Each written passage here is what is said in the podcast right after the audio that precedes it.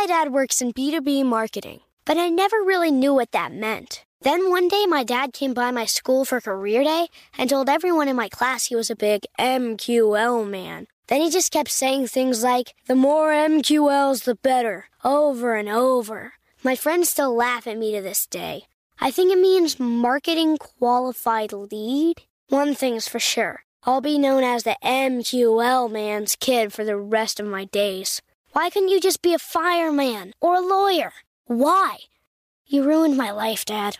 Not everyone gets B2B, but LinkedIn has the people who do. And with ads on LinkedIn, you'll be able to reach people based on job title, industry, likelihood to buy, and more. Start converting your B2B audience into high quality leads today. We'll even give you a $100 credit on your next ad campaign. Go to linkedin.com slash customer to claim your credit. That's linkedin.com slash customer. Terms and conditions apply. LinkedIn, the place to be, to be. This podcast is sponsored by Ramp. Are you the decision maker in your company? Consider this. For the first time in decades, there's a better option for a corporate card and spend management platform. Meet Ramp, the only corporate card and spend management system designed to help you spend less money so you can make more. Most corporate credit cards offer points as incentives, but those points amount to less than their worth in real cash value. Ramp's business cards offer you cash back, real money in your pocket. Plus, you control who spends what with each vendor. And Ramp software collects and verifies receipts automatically, which means you'll stop wasteful spending and close your books in hours instead of days. Businesses that use Ramp add up to 5% to their bottom line the first year. If you're a decision maker, adding Ramp could be one of the best decisions you've ever made. And now get $250 when you join Ramp for free. Just go to ramp.com slash easy. Ramp.com slash easy. R-A-M-P dot com slash easy. Cards issued by Sutton Bank and Celtic Bank members of FDIC terms and conditions apply. The Black Effect presents Family Therapy, and I'm your host, Elliott Connie. Jay is the woman in this dynamic who is currently co parenting two young boys with her former partner, David. David, he is a leader. He just don't want to leave me. But how do you lead a woman? How do you lead in a relationship? Like, what's the blueprint? David, you just asked the most important question. Listen to Family Therapy on the Black Effect Podcast Network, iHeartRadio app, Apple Podcasts, or wherever you get your podcasts. Get emotional with me, Radhi Devlukia, in my new podcast, A Really Good Cry. We're going to be talking with some of my best friends. I didn't know we were going to go there on this. People that I admire. When we say listen to your body, really tune into exactly. what's going on. Authors of books that have changed my life. Now you're talking about sympathy, which right. is different than empathy, yeah. right? Never forget, it's okay to cry as long as you make it a really good one. Listen to A Really Good Cry with Radhi Devlukia on the iHeartRadio app. Apple Podcasts, or wherever you get your podcasts. I'm Sam Ettus. And I'm Amy Nelson. Welcome to What's Her Story with Sam and Amy. This is a show about the world's most remarkable women, their professional and personal journeys. Together, we'll hear from gold medalists, best selling authors, and leaders of the world's most iconic brands. Listen every Thursday or join the conversation anytime on Instagram at What's Her Story Podcast. Welcome to season three of What's Her Story. I am more excited for this season than any season before, simply because I feel like we're better at telling women's stories than we've ever been in the past. And on top of it, we have the most unbelievable lineup of guests. This lineup will blow your socks off, no questions about it. I am so excited to share all of it with you I'm super excited for today's guest, Martha Beck. If you don't know Martha, she is Oprah's favorite life coach and the best selling author of numerous books, including her newest, The Way of Integrity. Take us back to that time when you felt like you had hit rock bottom and something dramatic needed to change. The year I turned 29, I decided not to tell a single lie for a whole calendar year. And by the way, I was also very physically ill at this time. I had a bunch of autoimmune diseases. I could barely get out of bed or use my hands. I was in constant chronic pain.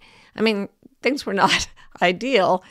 And so I did go a whole year without telling a single lie of any kind, not polite, not white, not any kind of lie. And my entire life exploded because it needed to. I either walked away from or was ejected from my religion, my family of origin because of the religion thing, very religious family. Quit my job, which was a assistant professor, quit my industry, which is academia, because I hated that. And I couldn't lie and say I liked it. I because I was living in an area, I was raised Mormon in, in Provo, Utah, which is a very Mormon area. And once I'd left the church, it was not really a good place for me and my family. So I left my home, realized I was gay, so there went my marriage. Pretty much everything that would define a life went away that year. And I started to feel happy for the first time in my life, even though I was grieving all this stuff, like massively. Something started healing inside me because I was telling the truth about myself all the time. And I, they're right. The truth does set you free. Did you feel any guilt for not wanting anymore the things that you had chosen, the people you had chosen in some instances? Like, did that feel guilty at all? Ah, Uh, yeah. I mean, because I was being so incredibly scrupulous about trying to tell the truth, I mostly felt just sorrow. But when I would sometimes get into the mindset of the people who thought that I should have lived, other, like if I'd, everybody I knew growing up was Mormon, right? So when you leave the Mormon church, that is considered a sin worse than murder. And in addition, I had left partly because my father was a sort of very dominant figure in the church, and he had also abused me sexually as a child. And also I found out during that year had had actually published a lot of things that were just lies in order to support the church. So a lot of people told me I was trying to destroy the entire religion, that I was trying to destroy my family, my father, and everything. I knew I wasn't. I knew absolutely in my heart that I was not. But when I got into their mindset, I would think, oh, I must be such a terrible person to them. So it was a kind of guilt, but it was like I knew it wasn't true because I'd been so careful about doing what I felt was right the whole time. And that's what I still ask clients. I say, you know, when they're saying, oh, I, have done the wrong things, I've been a bad mother or whatever it is, I always just say, all right, have you ever in your life gotten up in the morning trying to do harm to the world or to any being, to try to cause suffering? And mostly they say no. I know the ones that don't, and I don't stick with them. And then the other question I always ask them is Is there any time when you weren't trying your hardest to do the right thing? And almost everybody says yes. I really believe almost everyone is trying to do their best. And we leave integrity, that is our true selves, because we split ourselves away from what our true nature would have us do in order to follow the ways that other people think are right or good. So it's really important not to get into somebody else's mindset and look at yourself, to stay inside your own integrity and just do your best from there. And then you can always be sure you've done all you can and no one can be expected to do any more. One of the really interesting threads throughout your story is that you've been willing to leave the comfort of communities so many times. How did you deal with that and how do you recommend other people overcome that? Yeah, that is really a hard one. I mean, we are primates, right? And primates are the only kind of animal that in a dangerous situation, we don't seek safe places, we seek safe others. We go to other primates and huddle together, and that makes us feel safe. Other animals, like horses, will try to find a, a safe place. So for us to leave a community is is a survival fear. And for us to lose a community is almost a life-threatening grief. Like it's such an intense loss. And I experienced it as very intense. I remember reading a poem by Stanley Kunitz that part of it goes, Oh, I have made for myself a tribe out of my true affections, and my tribe is scattered. How shall my heart be reconciled to its feast of losses? And I remember going around thinking, How shall my heart be reconciled to its feast of losses? And then I remember I'm suddenly quoting a lot of poetry. so I guess that's how you get through it. You read a lot of poetry. But um, what happens is that you grieve and it turns into a need for kindness from others, which can lead you to kindness to the self, which leads you to healing stronger at the broken places. You you come away from those losses with a kindness where every loss used to be. And what that does is it builds you a new tribe. And it is a tribe of your true affections. And that's what I've experienced since leaving all those communities. Before I left them, I was intensely lonely, even though there were people around me. Now I'm not lonely. You left the world you'd built when you had small children. How did you think about your children in that transition and how did it work out? I was very worried about them. And um, maybe that was right. You can never go back and replay it to see what would have happened if it had been different. I knew I needed to leave when my daughter, my oldest daughter, turned eight. And Mormons baptized children at the age of eight. And I had already left the church. And one day, right after her eighth birthday, um, there was a knock at the door, and it was a whole group of eight year olds from around the neighborhood with a couple of Sunday school teachers. And they had cookies and balloons and stuff. And they said, We're having a party. All you have to do is come get baptized, and we'll have this big party for you. And if you don't come and get baptized, you won't be allowed to play with us anymore. And I was like, Okay, we're out. We are out. And that child, she's now, I say she, they've now come out as non binary. So they, they remember that as a traumatic experience. And even my younger daughter, who now lives in England, she went to a therapist, and the therapist said, Did you ever have a cult around you? Because even that child, who was only four when I left, it had changed something in her mind that later later required therapy. And I remember when we got to our new home, moved to Arizona, she she was four and she came and sat on the steps with me one day and she said, I miss everything. I miss my friends and she cried for a while. I cried for a while. And then she gave heaved this big sigh and she said, Oh well, I like the moon they have here. well, you kind of glossed over the part where you said, and then I, you know, left my marriage, realized I was gay. Talk to us about that because I imagine that that might have even been just as hard or in different ways more difficult than even leaving your religion. It actually wasn't. It wasn't um, because I had normalized that. I'd been living outside of Utah. I'd known a lot of gay people.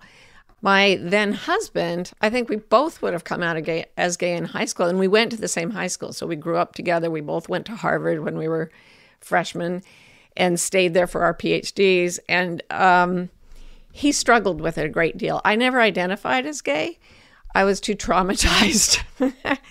but we had talked a great deal about it. And I remember always thinking, you know, he's his best self when he just lets himself be this way.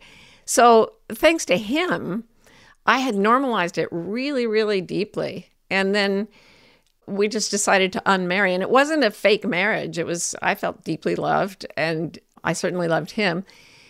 But I thought, you know, you've got to let yourself be you, and I've got to let myself be me. So, because he was my closest friend at the time, I, I said to him first, like once we left the church, I was like, you need to be you. And that's kind of sad because what'll I do? And he said, well, you should do the same thing. And I said, you mean date other men? And he goes, not men. And I thought, women. Hmm. And then I was like, yeah, totally. It, it, and then I I met someone that I thought I would experiment with, and we're still together, and it's been like thirty years. And now a quick break. My dad works in B two B marketing, but I never really knew what that meant. Then one day, my dad came by my school for career day and told everyone in my class he was a big MQL man. Then he just kept saying things like, the more MQLs, the better, over and over. My friends still laugh at me to this day. I think it means marketing qualified lead. One thing's for sure I'll be known as the MQL man's kid for the rest of my days. Why couldn't you just be a fireman or a lawyer? Why? You ruined my life, Dad.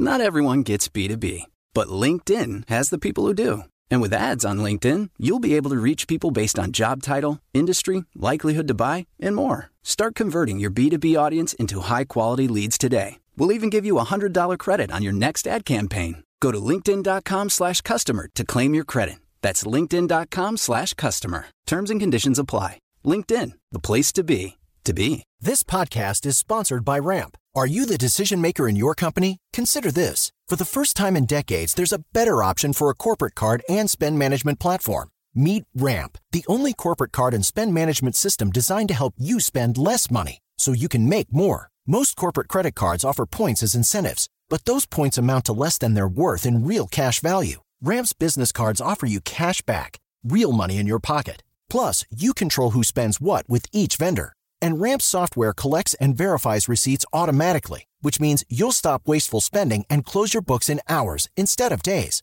Businesses that use Ramp add up to 5% to their bottom line the first year. If you're a decision maker, adding Ramp could be one of the best decisions you've ever made. And now get $250 when you join Ramp for free. Just go to ramp.com slash easy. Ramp.com slash easy. R-A-M-P.com slash easy. Cards issued by Sutton Bank and Celtic Bank members of DIC terms and conditions apply. I'm Elliott Connie, and this is Family Therapy. My best hopes. I guess identify the life that I want and, and work towards it. I never seen a man take care of my mother the way she needed to be taken care of. I get the impression that you don't feel like you've done everything right as a father. Is that true? That's true. And I'm not offended by that. Thank you for, for going through those things and thank you for overcoming them. Oh, wow. Thank God for the deliverance. Every time I have like one of our sessions, our sessions be positive. It just keeps me going. I feel like my focus is redirected in a, in a different aspect of my life now. So, how'd we do today? We did good. The Black Effect presents Family Therapy. Listen now on the Black Effect Podcast Network, iHeartRadio app, Apple Podcasts, or wherever you get your podcasts. Get emotional with me, Radhi Devlukia, in my new podcast, A Really Good Cry. We're going to talk about and go through all the things that are sometimes difficult to process alone. We're going to go over how to regulate your emotions, diving deep into holistic personal development, and just building your mindset to have a happier, healthier life. We're going to be talking with some of my best friends. I didn't know we were going to go there on this. People that I admire. When we say listen to your body, really tune into Exactly. what's going on. Authors of books that have changed my life. Now you're talking about sympathy, which is different than empathy, Yeah. right? And basically have conversations that can help us get through this crazy thing we call life. I already believe in myself. I already Yeah. see myself. And so when people give me an opportunity, I'm just like, oh, great, you see me too. We'll laugh together, we'll cry together, and find a way through all of our emotions. Never forget, it's okay to cry as long as you make it a really good one. Listen to A Really Good Cry with Radhi Devlukia on the iHeartRadio app, Apple Podcasts, or wherever you get your podcasts. Your evolution in terms of, you know, you met Karen and then many, many years later, you and Karen introduced another love into your relationship. Can you share a bit about that? Yeah, at that point, we were living in California, which is a place I also went just because I felt a strong inclination to go out there and sort of live in a forest area. And I sort of lived away from human interaction for about six years. And it was beautiful. I mean, I'd go out and track animals in the forest every day. And, and we were there for so long that you forget what it's like to be sort of interconnected with human society. A lot of those pressures of social expectation start to just drop away when you're living in nature. And somebody came to visit us at the ranch where I lived. And I had met her once before. She's an Australian novelist, and I'd met her in Africa where she came to go on safari with a, a group of people I was with and thought she was amazing like brilliant, funny, sensitive, amazing. So she came to stay at the ranch for a while to do work for somebody else who was there. And we started talking to her more. And uh, Karen actually got to know her before I did really well. And one day Karen came to me and she sat down and said, I really have to talk to you about something. I said, What is it? And she said, Well, uh, Rowan, I, I feel things about Rowan and I'm not sure why. I'm not sure if it's like a sister connection. But as she talked, she was turning bright red. And I looked at her and I thought, You're in love. And I, I felt this burst of joy absolute joy. I was so thrilled for her. And I thought, that's not the way it's supposed to go, but that is what I feel. I just didn't feel the things you're supposed to feel in society. I was thrilled. I was like, this is amazing. Invite her to come stay with us. I'll stay in the guest room. You guys can get together. Like, I was just, I still can't explain this overwhelming joy I felt. It was ridiculous. So, Ro came and stayed in the house with us. Yes. And we all sat around talking, getting to know each other. And I thought, oh my goodness, this person is really amazing. And we just talked and talked and talked and talked and talked for about three weeks, like almost constantly. And then toward the end of that time, we were like, we're all in love with each other.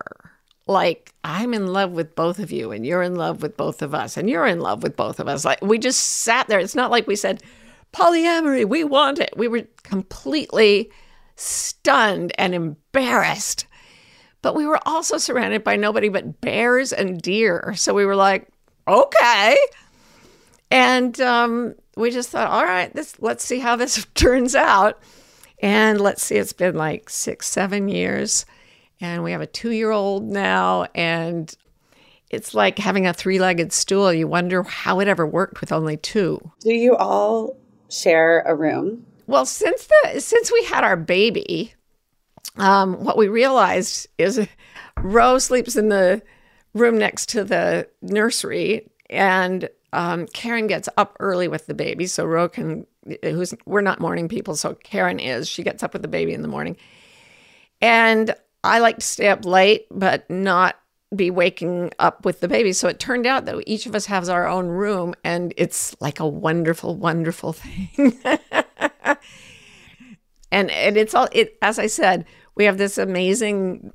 Our whole family runs according to sort of almost a almost it's like you know nuns would get up and do their morning things and then go to their chores and everything when you have three people you have to be really organized and really communicative and what happens especially since my son with down syndrome lives with us and people with down syndrome tend to love ritual every day is like we have morning communion where we all connect and talk then we have you know we all go to our separate things during the day we have a schedule who gets lila the baby at, at what time and then at 5 p.m., Adam has decreed it is absolutely no work. And we all get together and we commune again. And then we have our dinner. And then we always have this cuddle time after dinner between dinner and sleep. And my God, if nobody out there is doing this, do it. It will change your life. It is awesome. And then you sleep in your own bed. What happened when you left the Bears and you had to? the three of you enter back into society that is less accepting of unusual arrangements because everyone has a fear of the unknown. And so they probably impose that fear on you, I would imagine. Just when we were ready for people to really put pressure on us, there was a plague and nobody did anything for two years. So nobody ever got in our faces about it because no one was there. so it was like we were separated by distance and then we were separated by pandemic. And then we went on Glennon Doyle's podcast and talked about it. And now we're talking about it with you. And so it's sort of out of the out of the box now. Let's talk a bit about your career because it seems almost impossible to people that Oprah has a life coach, let alone that you became that. I mean, how does one become Oprah's life coach? I, I, hate bursting people's bubble on this, but I am not Oprah's like hired and paid life coach. I am a life coach who worked for Oprah through the whole span of the Oprah magazine because I wrote columns for the magazine. She read my first few columns and then she wrote to me and told me that every episode, she read every, every episode. She said she always read my column first. So I was Oprah's life coach in the sense that I kind of belonged to Oprah. but it's not that she needed a life coach, but I was always sort of giving her advice through the columns. And sometimes she'd reach back and thank me. And then she started sending people to me when celebrities would go to her and say, Fix me. She'd say, I can't do this. And she would call me on the phone and say, how do you want to deal with this? And I'd be like, send them along. So, do celebrities have different problems than the rest of us? I mean, how do you think about that? They have the very same problems, only so much worse. So much worse. I have never seen fame or money or power heal anybody's life. Not ever, ever, ever. I have seen people with tremendous fame and money and power who were just destroying themselves. I mean, when you have the money and the influence to get, I had one celebrity client who was taking 200 Oxycontin a day. A day. Would have killed an army of elephants. And this was not a large person. It's only money and influence that can get you that deeply into the horrors that are available to people who are trying to kill their own pain. And it just gets worse. In, in this last book, I talk about it as being the false solution. Wealth, fame, power, they look like solutions to us, but they are not. They make things much, much worse unless you, you come back to integrity yourself and become whole and then they can make the whole world better. So replace those three things money, power, fame what are the three things that do heal, that do make a life better? Great question. Stillness, self examination, and honesty. Those are the three things. That's it. That's all you need. And I've seen people take those three things and become incredibly famous and powerful. Nelson Mandela did this during the 27 years he was imprisoned in Robben Island. He went in as an angry young activist and he spent those 27 years in stillness, self contemplation, and, and getting really, really honest with himself. And he looked at things like the fact that he was against racism and yet he was angry at white people, which, you know, he was being really self scrutinizing as an anti racist and saying, no, I have to. He started to learn Afrikaans. He made friends with the guards in those 27 years of stillness, self scrutiny, and just absolutely relentless honesty, he became so powerful. And not even his picture was allowed out of Robben Island.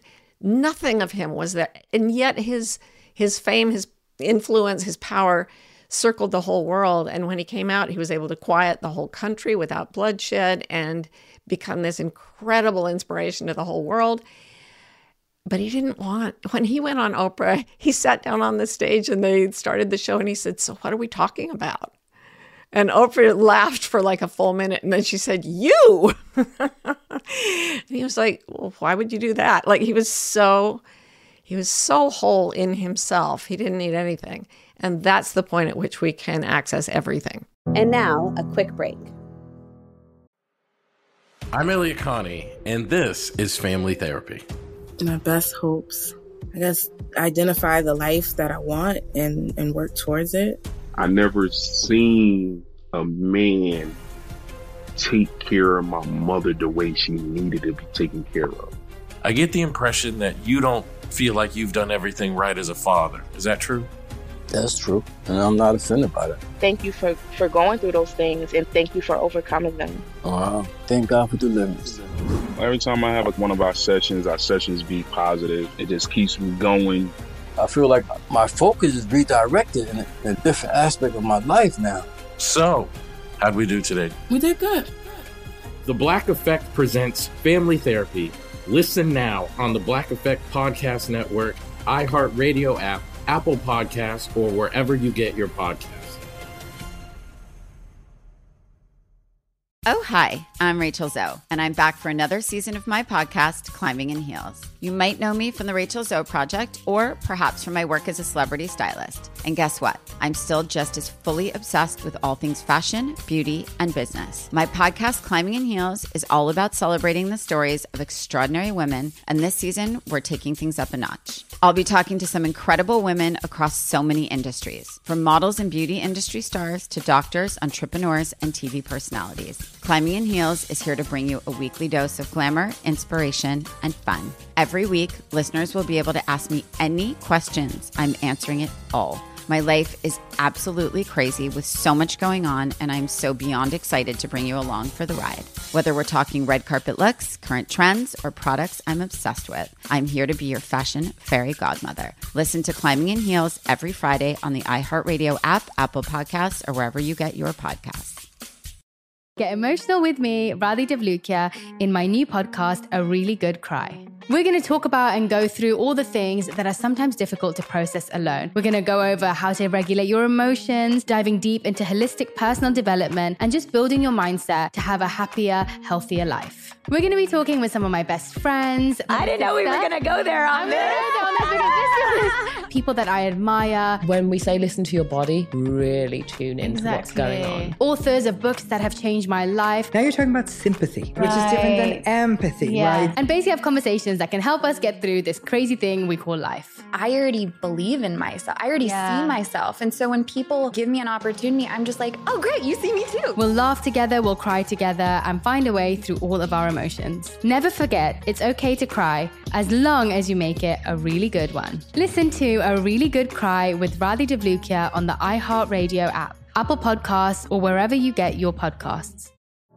I used to have so many men how this beguiling woman in her 50s. She looked like a million bucks. With zero qualifications. She had a Harvard plaque. Tricks her way past a wall of lawyers and agents. She's got all of these Maseratis and Bentleys all in the driveway. Is it like a mansion? Yes, it's a mansion. That this queen of the con uses to scam some of the biggest names in professional sports out of untold fortunes about six million. Approximately eleven million dollars. Nearly ten million dollars was all gone.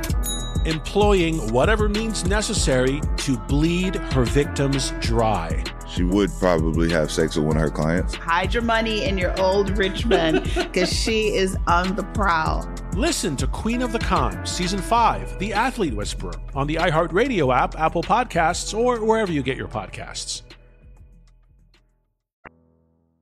How do we become more helpful to each other? Now, there's a lot of layers to this question. One is just in general, how can we be more helpful to one another? But also, um, and you and I have discussed this way long ago, Martha, and you probably don't remember, but you helped me so much. I, I was sharing with you that I have this blessing or curse where I see pain, right? So I'll be in a supermarket and I can see who is beaten by their husband, or like I, I just I see pain everywhere and I absorb that and and it's been a problem for me. And you shared with me at that time that the best way to help someone if you see that is often just stand near them and look them in the eye and let them know they're not alone just by being there. I don't know if your answer to that has changed since then. I would still say that's a really good way to do it. But another thing that may have changed a bit if you look at psychological research, you will see that in our brains, we have something called a negativity bias. And it's because our brains evolved to pick up danger and problems so we could avoid them. But what happens is we get stuck in our negativity bias and we don't see things that aren't negative. I, I remember getting on a plane one day. I was talking to a guy who was a whitewater river rafter before I got on the plane. And he said, You know, even in a channel where there's almost no water, there's just rocks, never look at the rocks because where your eyes go, the boat goes. Then I get on the plane and I sat next to a hockey player, a professional hockey player. And he said, You know, when you're shooting the puck, the goalie is so huge and the goal is so small that you only have these tiny little apertures where the puck can get through. And he says, But never look at the goalie, only look at the spaces because where your eyes go, the puck goes. Then I got off the plane. I was talking to someone about horse riding.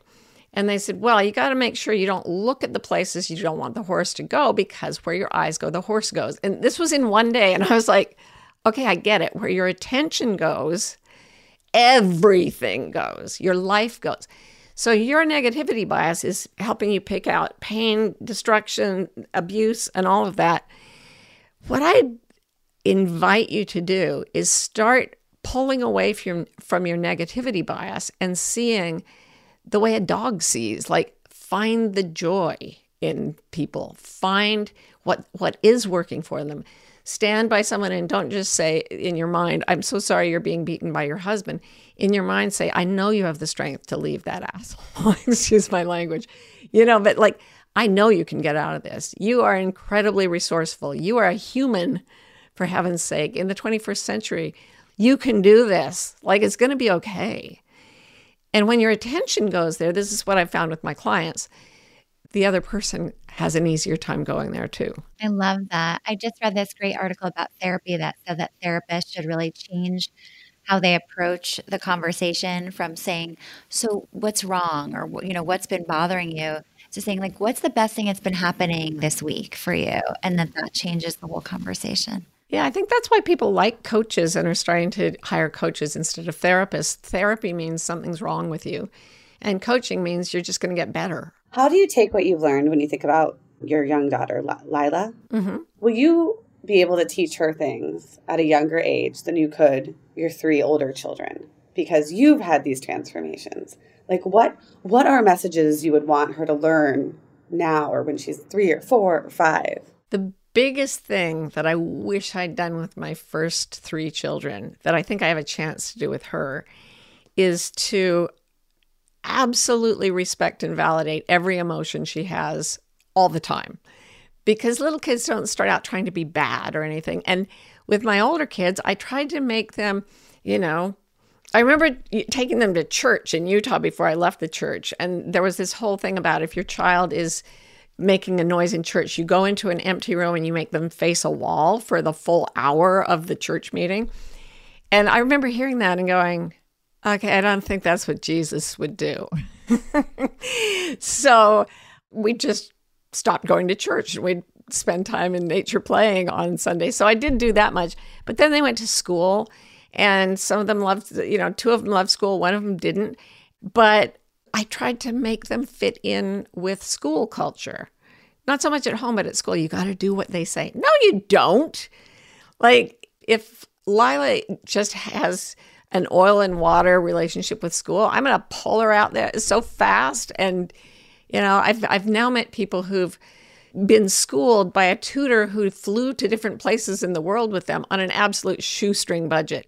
You know, you want to learn history? Let's go to France and live there on $5 a day. And my God, these are some of the most brilliantly educated people I know.